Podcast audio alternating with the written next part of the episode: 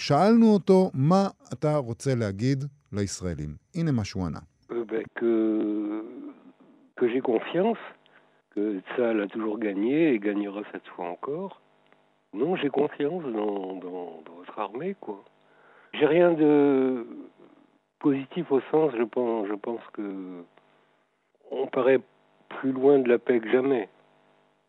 Bon, je pense que Tsal va gagner et qu'il faut que Tsal gagne et, et que les gens qui pensent peuvent éliminer Israël, bon ben, sachent qu'ils ont tort, qu'ils n'y arriveront pas. Il faut que les gens se persuadent qu'ils ne peuvent pas éliminer Israël. Mais il semblait que différents pays arabes avaient compris ça. Il faut que tout le monde le comprenne, qu'Israël est là, et qu'il restera. טוב, אז הוא, הוא אומר שהוא סומך עלינו. יש לו ביטחון, יש לו ביטחון. Uh, תמיד ניצחתם, אתם תנצחו גם הפעם. הוא אומר שיש לו אמון בצבא הישראלי, אבל הוא לא, הוא לא אופטימי, הוא לא, זה לא שהוא אומר אה, אה, הכל נפלא, אתם תנצחו, הוא אומר לנו אנחנו רחוקים מהשלום יותר מאי פעם, אבל צה"ל חייב לנצח. האנשים שחושבים שאפשר לנצח את ישראל, שאפשר לחסל את ישראל, טועים. הוא אומר, אנשים חייבים להבין את זה. אי אפשר לחסל את ישראל, ודבר מעניין שהוא אומר, הוא אומר, נראה היה שמדינות ערב שונות כבר הבינו את זה. Mm-hmm. שאי אפשר לחסל את ישראל, ו- וכולם צריכים להבין, הוא אומר, שישראל כאן והיא תישאר, כפי שחלק ממדינות ערב. הוא מדבר כנראה על הסכמי השלום אולי שנעשו בשנים האחרונות, על העובדה שיש התחלה של קבלה, שזה צריך להגיד כל מיני מומחים אומרים שהסכמי השלום האלה היו מה שגם הוביל את חמאס לפעול כפי שפעל, כי פתאום הוא אמר לעצמו, כל העולם הערבי נוטש אותנו. אולי גם הובילו אותנו לנמנם קצת אה, מבחינה צבאית אה, ומודיעינית. בהחלט. בהחלט. הובילו אותנו לנמנום הזה. אז, אז uh, מישל וולבק אומר לנו, אתם תנצחו גם הפעם. יובל, יש משהו מצחיק בזה שאנחנו הולכים לסופר צרפתי, מהולל ככל שיהיה, כדי לשמוע ממנו שאנחנו ננצח, לא? אולי זה... כאילו אנחנו מקבלים אישור ממישל וולבק שאנחנו ננצח. את יודעת, הרבה מאוד... אנחנו מסתובבים כל הזמן עם הסיסמה הזאת, יחד ננצח, ישראל חזקה. וזה, וכמובן שהסיסמאות האלה נועדו לתת לנו רוח גבית, להחזיר לנו את הביטחון, אבל הישראלים מרגישים ש... שניצחון אולי זה, זה בכלל לא חלק מה... לפעמים זה בכלל לא חלק מהשיח, נכון? אם ננצח או לא ננצח, אנחנו נמצאים במערכה שבה אנחנו אומרים, אנחנו במלחמת הישרדות. על ניצחון נדבר אחרי זה. לא, אני לא רואה את זה כמוך. לא? מה פתאום? ברור שמדברים על ניצחון. זה צריך להיות ניצחון, אין שום אופציה אחרת. אז, כן, אז מה מ... עוד שאלנו אז אותו? אז מישל וולבק אומר שאנחנו אה, ננצח. אולי הוא הצופה לבית ישראל החדש. אמרנו שהדבר הזה חיפשנו המון שנים. את הצופה לבית ישראל. אה, כמה שנים, הוא. הנה, יפה. הגיע. אז אה, מה עוד הוא אמר? שאלנו אותו על התגובות האנטי-ישראליות, הפרו-פלסטיניות, בעולם כולו. אמ, זה קורה גם בצרפת, כן? אנחנו ראינו את התמונות משם, יש שם אה, אה, הפגנות המוניות עם אה, דגלי פלסטין, עם קריאות, אותן קריאות שאנחנו התרגלנו לשמוע. מהנהר עד הים. כן, התרגלנו לשמוע אותן באנגלית בקמפוסים אמריקאים, אבל שומעים אותן גם בצרפתית בגרסה אגב, בצרפת זה לא מפתיע אותנו כמו שזה הפתיע אותנו בארצות הברית. בצרפת אנחנו מכירים את הסנטימנט הזה של השמאל, ויש שם המון מוסלמים וזה, נכון. אבל וולבק הפתיע אותי, אני חייבת להגיד. בוא, בוא נשמע אותו. Mon pays, c'est la France, donc je, peux, je pourrais parler plus longuement de la France. L'Angleterre, c'est effrayant. Euh, il y a beaucoup de gens, il y a des dizaines de milliers de manifestants pro-palestiniens, des fois ça même une fois dépassé 100 000, mais je ne comprends pas l'Angleterre, si vous voulez, c'est pas un pays que je comprenne bien. Euh, L'Allemagne, c'est encore plus effrayant, parce que je pensais que la culpabilité allemande était plus forte que tout. que jamais des actes antisémites pouvaient avoir lieu en Allemagne. טוב, בעצם מה שהוא אומר כאן, הוא אומר, אני לא מבין בעולם, השפה שלי, הוא, היא, אה, המדינה שלי היא צרפת, אני יכול לדבר עליה, אבל הוא כן אומר שני אה, דברים על, אה, צרפ, על אנגליה ועל גרמניה. הוא אומר שמה שקורה באנגליה זה מפחיד, שהוא רואה שם עשרות אלפי מפגינים פרו-פלסטינים.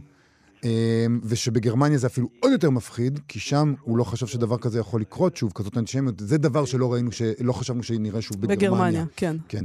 אחרי ה-7 באוקטובר, הוא חשב שגם אם יש תמיד אנשים שהם בעד הפלסטינים, אנשים שתמיד ימצאו פגם במה שישראל עושה, עכשיו הם יגידו שזה לא אפשרי מה שקרה ושהם לא יכולים לתמוך בדבר כזה, ואז הוא אומר, הוא חשב שתהיה תנועה של אהדה כללית ליהודים, קרה בדיוק ההפך.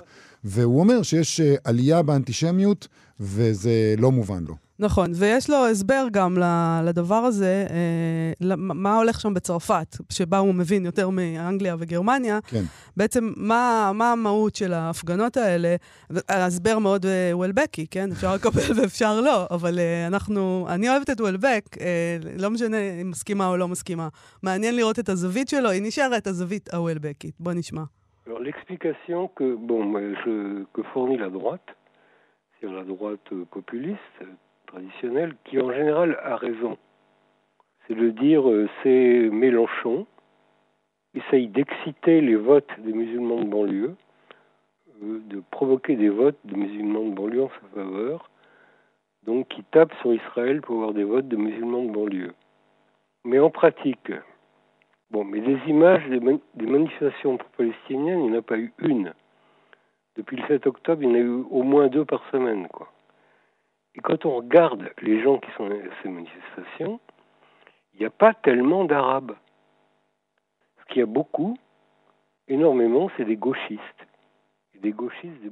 אה, גושיסט. טוב, הוא אומר שהימין הפופוליסטי המסורתי בגדול צודק, זה מה שהוא תמיד חושב. הוא מדבר על מלנשון, שהוא המנהיג השמאל בצרפת, שזוכה שם לתמיכה מהקהילה המוסלמית ומהשמאל הרדיקלי.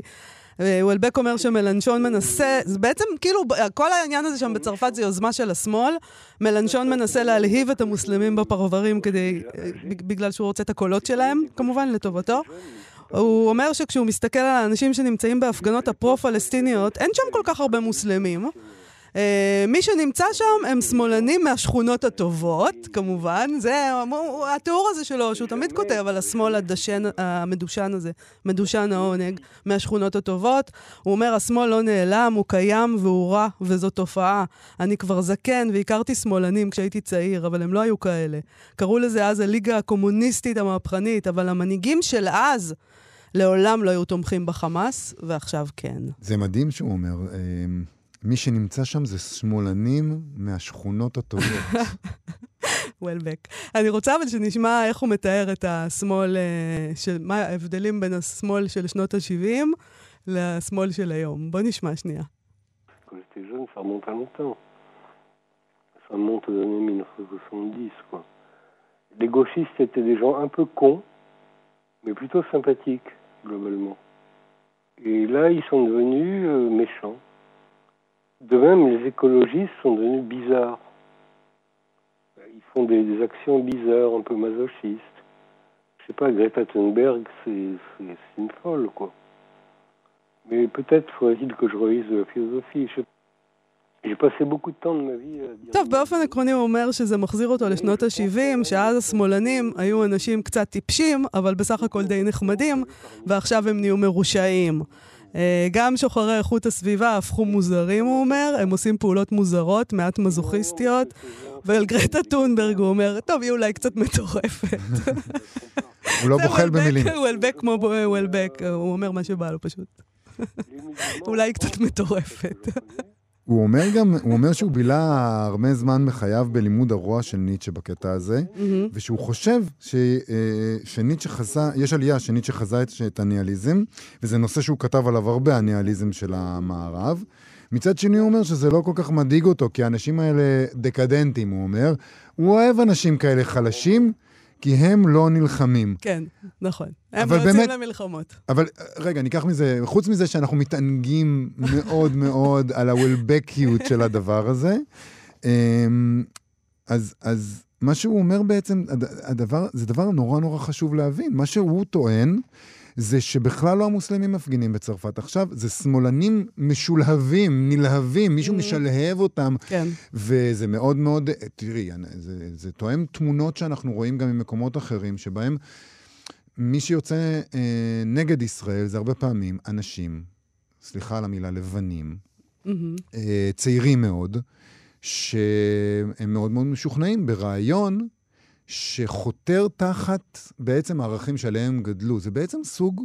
סליחה על ההשטחה של דבר, זה סוג של מרד. אני הבוקר ראיתי במין uh, ידיעה כזאת שיש עכשיו uh, מין דבר חדש, נשים הערביות צעירות, הילדות האלה, בנות ה-20 מהטיקטוק, כן. uh, מתאסלמות. כן?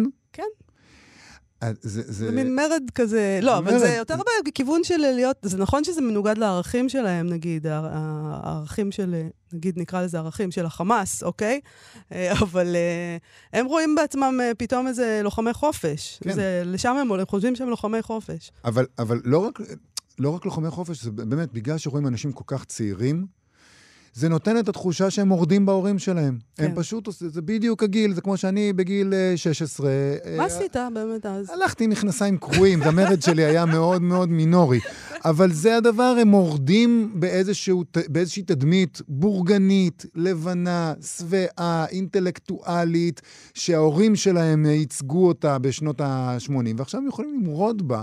וזה באמת באמת מאוד מאוד דומה לדברים שווישל וולבק אמר, לא על האסלאם ולא על השלטון, אלא על האדם הבורגני הצרפתי. נכון.